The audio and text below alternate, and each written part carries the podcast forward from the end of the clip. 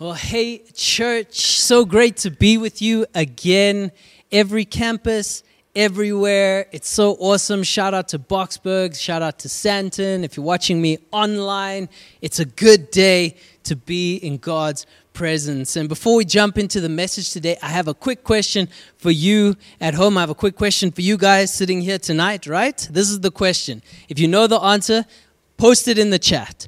What is the vision of our church this year? If you know the answer, post it in the chat. What's the vision? Who can tell me? What's the vision for the church this year? Hangas. God is a good place to start. Hey, all right. So if you guys know it at home, apparently here at church, we don't know what it is. That's why I'm asking it. If you post it in the chat, if you got it right, here's the vision for our church this year. In Him we trust. Come on. If you posted it in the chat, yeah, it's awesome. Come on. This is the vision for our church this year. And this vision is not a passive idea. Come on, it's not passive. It's not something that we do just say, you know, you know, like my situation is not good, but you know, I'm trusting in God. No, that's not what our vision is. Our vision is despite the circumstances, despite what's coming our way, in him we trust. Even when my finances don't look right, even when my relationships don't look right, even when whatever's going in my life doesn't look right, in Him we trust. And so if you're watching at home or you're here, I want you to just turn to someone now and tell them, in Him we trust. In Him we trust. And we've just got just over a month left of 2021. And I'm asking you the question how has your 2021 been? What is God doing in your life? Trust me, it's not too late for God to turn your circumstance around. It's not too late for God to do something powerful in your life. I want to stir you up today. Today is no ordinary day. Today is the day of the Lord. Come on. That is our God. And so I want you to imagine a picture with me. Everyone here, just imagine this scene with me. Imagine Jesus. He's standing in the synagogue. There's people all around him. They're hanging on his every word. He's preaching something. I'm asking you the question what is Jesus preaching? What's he saying? What's coming out of Jesus' mouth? You don't need to tell me, just think in your mind. For some of you, maybe he's talking about healing, talking about how to be healed, or talking about freedom. Maybe he's talking a parable, saying things that nobody is understanding or no one is getting about a vineyard and a rock and a thing that we don't understand. I'll tell you what he's most likely talking about. The thing that Jesus is most likely talking about, the thing that he spoke about more than anything else, the kingdom of God. Jesus' ministry was all about the kingdom of God. You would find him over and over, all through the Gospels, saying, Repent and turn to the good news, for the kingdom is at hand. He spoke many parables about how the kingdom of God is like. In fact, if you look at the book of Matthew, you'll find that if you just wrote the book of Matthew out, it's about 30 pages. And Jesus mentions the kingdom of God more than 60 times. So, two times on every page, Jesus talks about the kingdom. I think it's pretty important.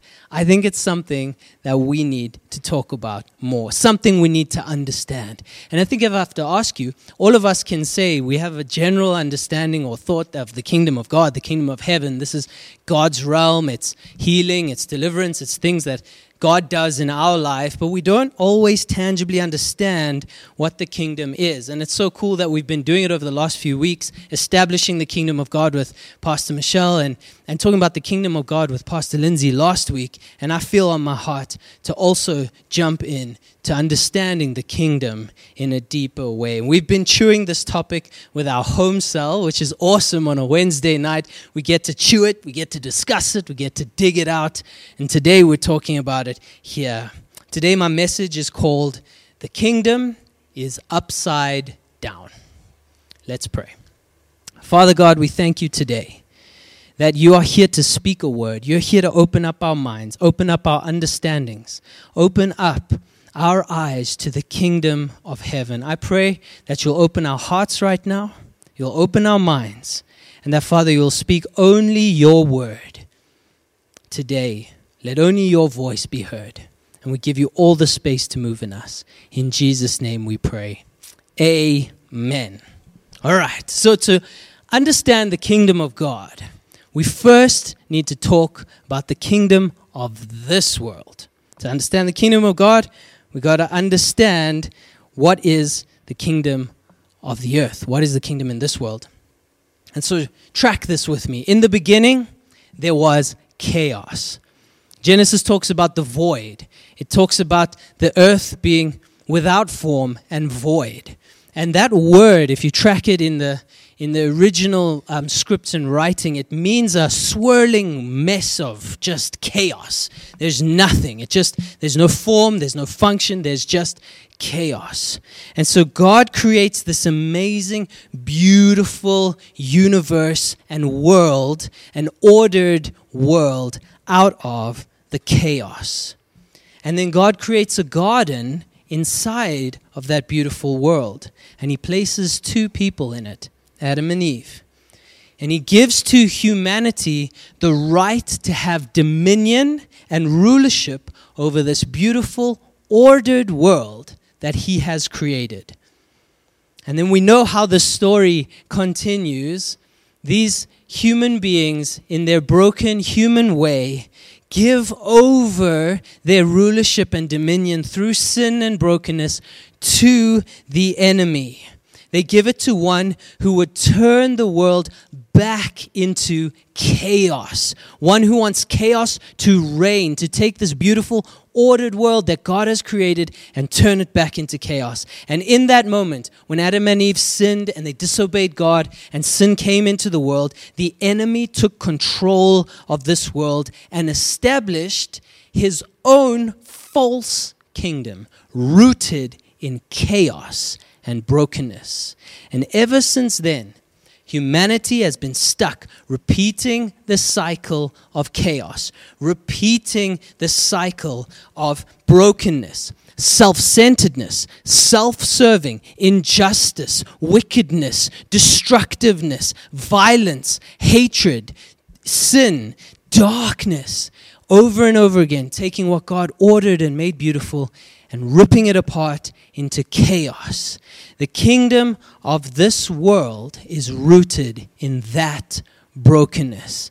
And it manifests in ways that we don't always swiftly see. But if we look around our world, we see over and over again the brokenness of humanity, the injustice of humanity. This is the kingdom of this world. It's centered on self it's about getting yours. It's about doing whatever it takes to survive. It's about doing whatever it takes to destroy whatever you need to so that you and your family can thrive no matter what happens to other people. It's all about ourselves. And in the Jewish tradition, a man is prophesied to come, one who will right the injustices of his day one who will tear down the kingdom of this world and establish a new kingdom. He is called Messiah. He is the Savior. And the people of Israel waited for him to come. And when Jesus was born, Israel was a broken nation. Think about it for a second. Israel was a broken nation. They were a people without a king.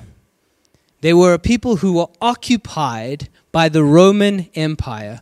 They had corrupt religious leaders. They had injustice all over the place.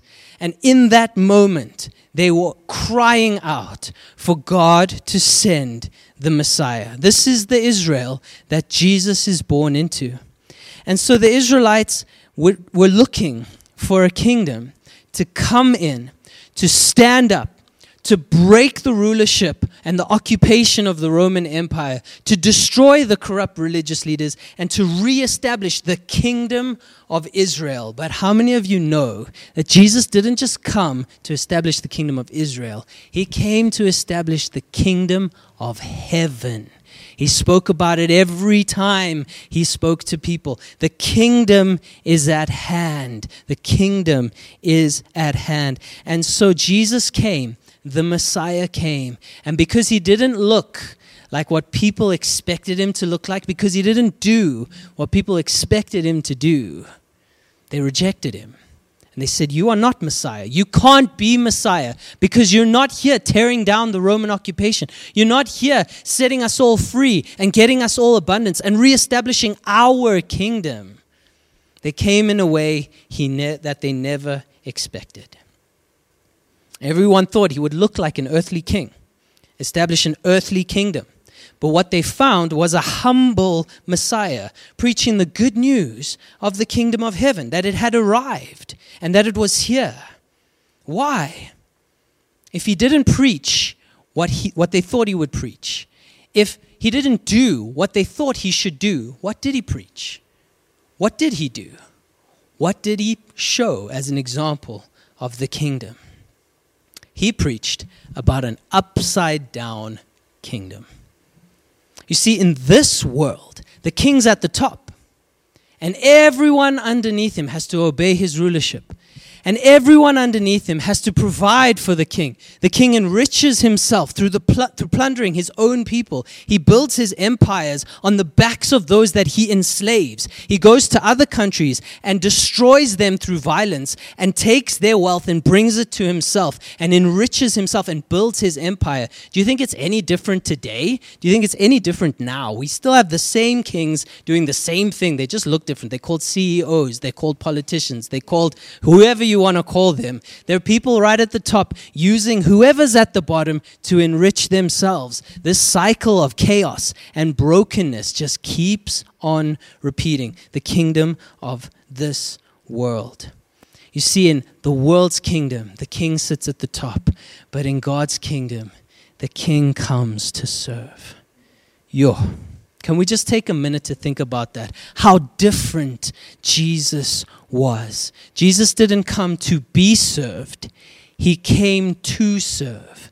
Jesus didn't come to be enriched. He came to be impoverished so that you and I might have riches. He came so that he might be punished, so that we can have freedom. He came and he took sin and brokenness on himself so that you and I can stand righteous and redeemed before our Creator, before God. His kingdom is upside down.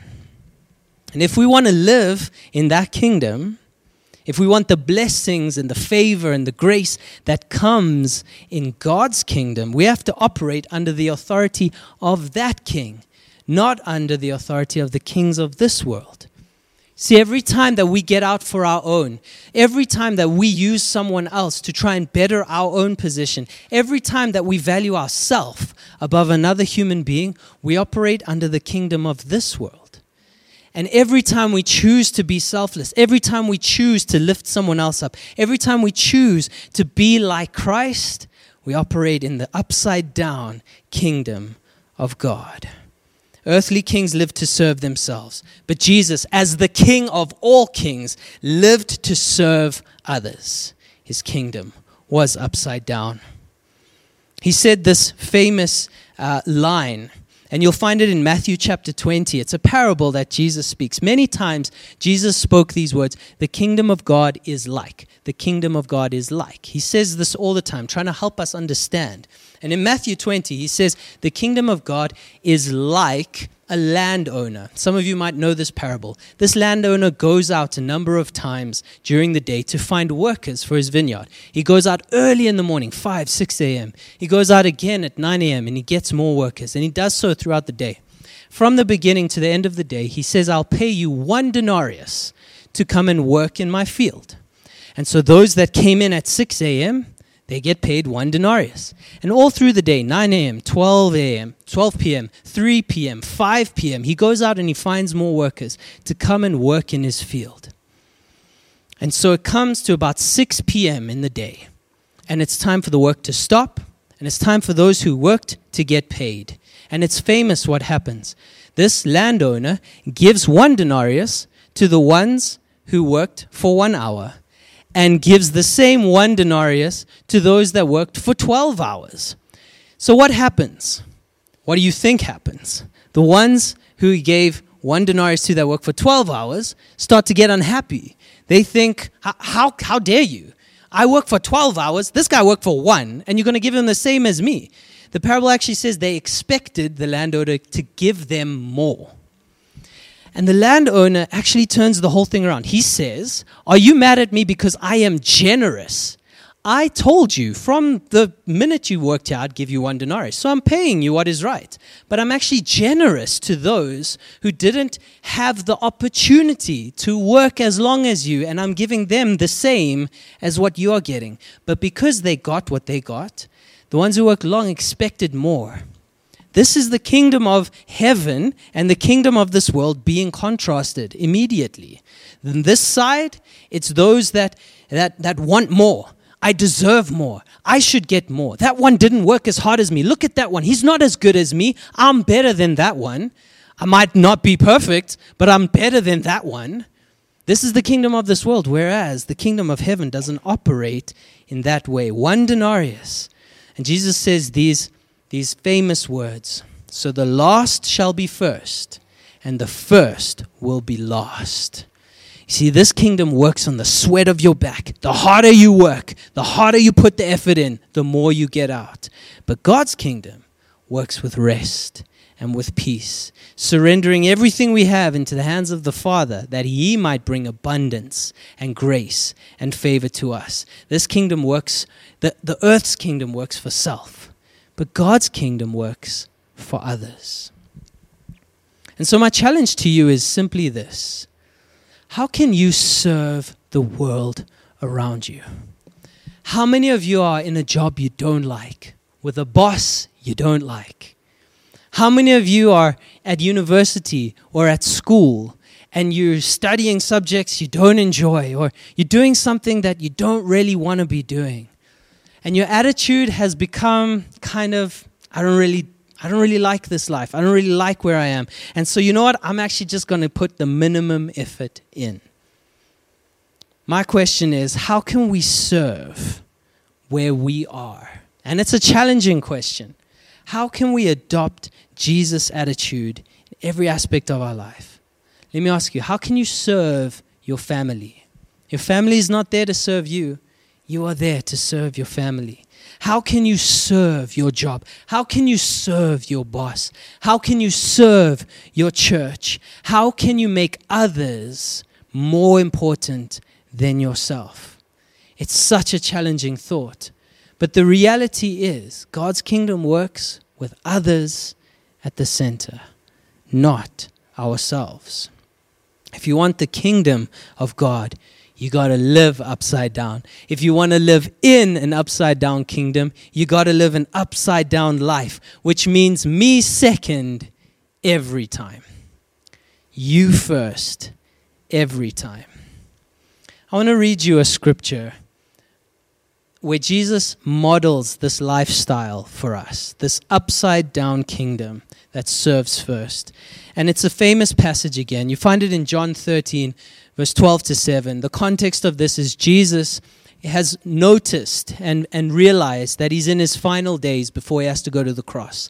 And so these last few things he does are his most important things. He needs to do them, and he needs to do them exactly right. And so he chooses on this one night to change his clothing, and he changes into a servant's clothing, and he goes to wash the feet of his disciples. A hugely significant thing. A thing that a rabbi or a teacher or a high up person should never do. Never disgrace themselves to stoop down to wash someone else's feet. No, they must wash your feet. In fact, when Jesus tries to wash Peter's feet, Peter says, You will never, you will never wash my feet. You can't. You can't wash my feet. I must wash your feet. And Jesus goes on to calm him down. And in fact, funny enough, after Jesus tells him the whole thing, he says, Then wash my head and wash my arms, wash everything about me. Jesus says, Don't worry about that. If your feet are washed, you are clean. He's pointing to the cross. But there's an amazing piece that we need to see here. We're going to read it together. It's found in John 13, verse 12 says this When he had finished washing their feet, all the disciples, he put on his clothes and returned to his place. Just pause there for a second he put on who he was. For a moment, he became servant king.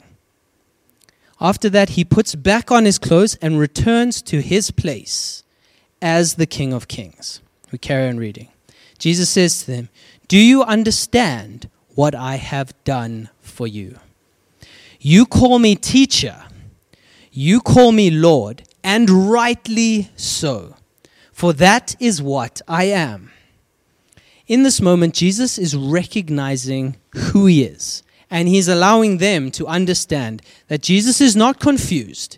He is not trying to figure out whether he is the king or whether he is the servant. He is not confused as to whether he is strong and powerful or weak and humble. He knows who he is, and he is establishing himself as Lord and teacher.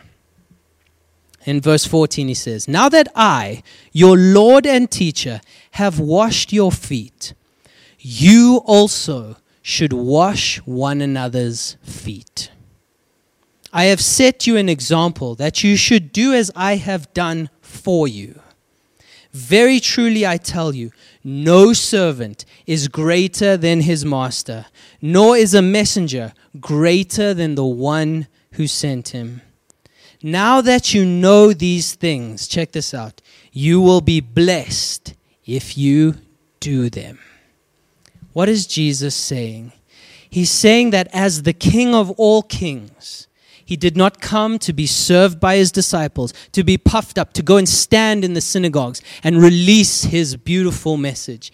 He came to wash the sins of the earth away. He came to stand in for those who could not stand for themselves. He came to right the injustice within us. He came to find the poor and give them a future. He came to find the sick and to give them an abundance. He came to be made poor so that you and I might be made rich.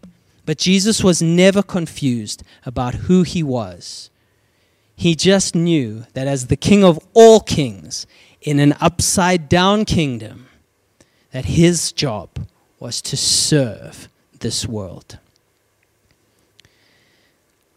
I want you to think every day about how you can serve others, about how you can place people outside of yourself more important than yourself.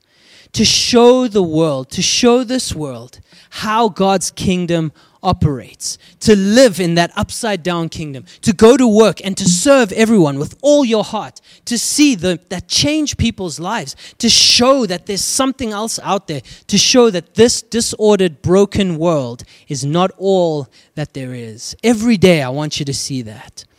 But I want you to see something deeper.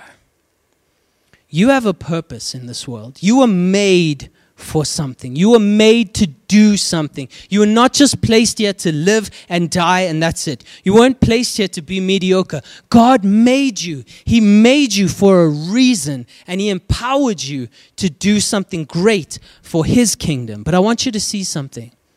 When Jesus was prepping for His ministry, Satan came to tempt Him. And He didn't tempt Him in weird confusing ways. Satan tempted Jesus to fast track his ministry. Track this with me. He says to Jesus, The scriptures say that the angels will bear you up, lest you dash your foot against a stone.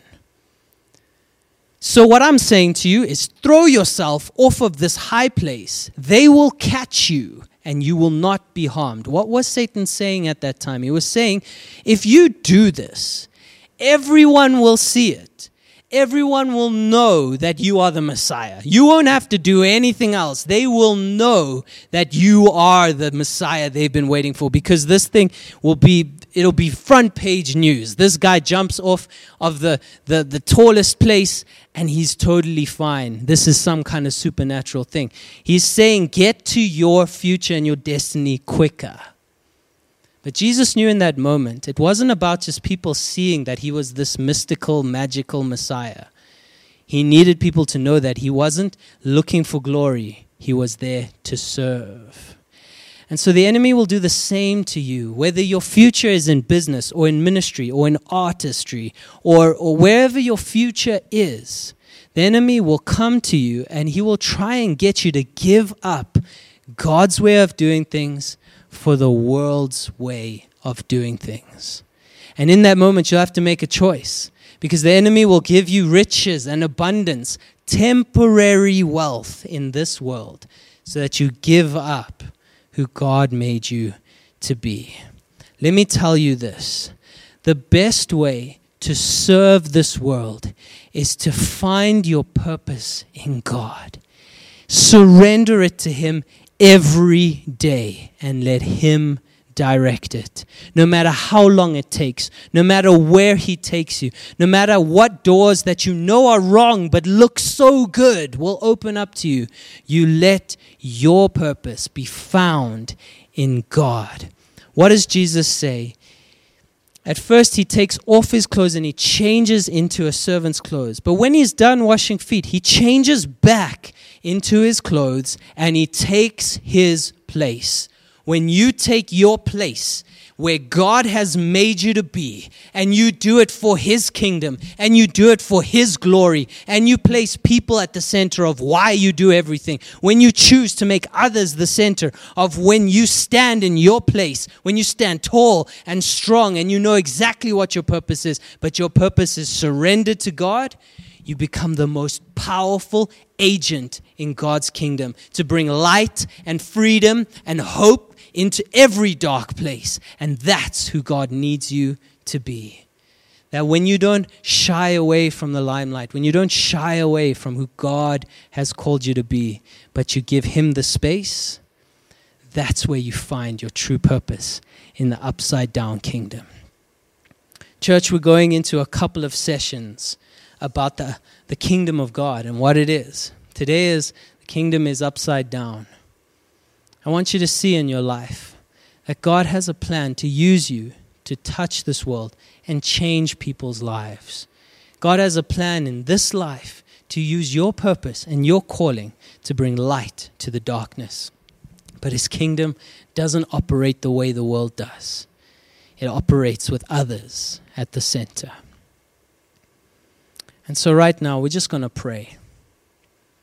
If you know that in your life you've been living for yourself, in your job, you've been looking out for yourself. In your family, you've been looking out for yourself. Your relationships, you've been looking out for yourself. In your finances, you've been looking out for yourself. And today, you just want to surrender to Jesus. We're going to do just that. We're going to pray a prayer together that we can choose to do things God's way, the way of beautiful, ordered perfection, to shun away chaos, to turn away from the way this world does stuff to do it God's way. Let's pray together for a moment. Lord Jesus, I thank you for every person watching this message today. Lord, you have such a beautiful plan for us, and you haven't made us to be small and ineffectual. You have made us to be strong and great and powerful and to take our place in your purpose for us. But you have built your kingdom on the principles that others matter, that serving others matters. And so, right now, Father, we all take our purpose. We take our finances, our families, our relationships. We take every part of our lives and we ask that you'll teach us how to be servants of others. You'll teach us how to model the way you lived, Lord Jesus. You'll teach us how to stand strong in our calling, to stand strong in who you've made us to be, but to serve others with our purpose and our call. God, today, we want to live in the upside down world that you created, to live the way you made us to live. And so we pray for that in Jesus' name. Amen. Before we close today, we just want to take a minute to invite anyone who has never made Jesus your Lord and Savior to do just that. We believe that if you pray this prayer from your heart, a simple prayer, that you will become a child of God. You see, to enter into the kingdom of God, you need to become a child of God. And to do that, you just need to simply surrender your heart to Him. And so, if that's you today, if you'd love to become a Jesus follower, to start this journey, this relationship with Jesus, then I'm asking you to just pray this prayer after me and mean it from your heart. Let's pray together. Lord Jesus, I come to you today just as I am. All my faults, all my failures, and all my victories, I surrender to you. Be my Lord, be my Savior, Forgive me of all my sins, all my wrongdoings. I make you Lord of my life today. In Jesus' name, amen. Amen. Amen. If you prayed that prayer, we believe you're a child of God. If you're watching online, there's a button you can press. If you're in one of our um, campuses, then you can talk to one of our welcome team. They will help you and, and take you through a, a course, a discipleship course to understand what you have just done. But we want to thank you today for making that decision. It's the best decision you could ever make.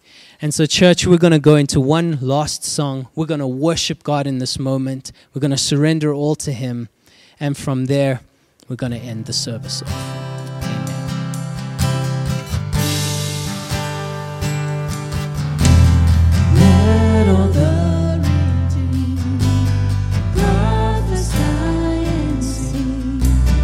We can hear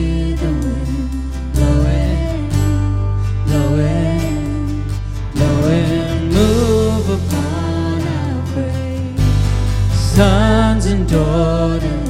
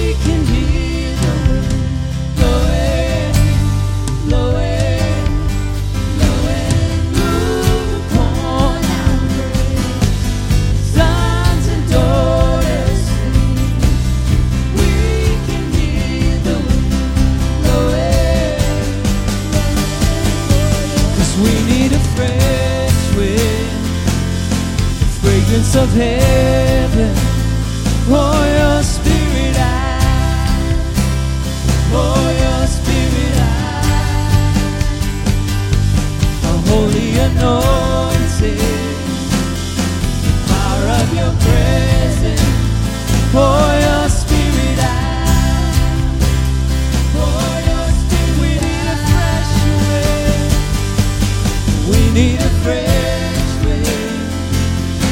fragrance of heaven. Your spirit your spirit. Holy anointing. The power of your presence.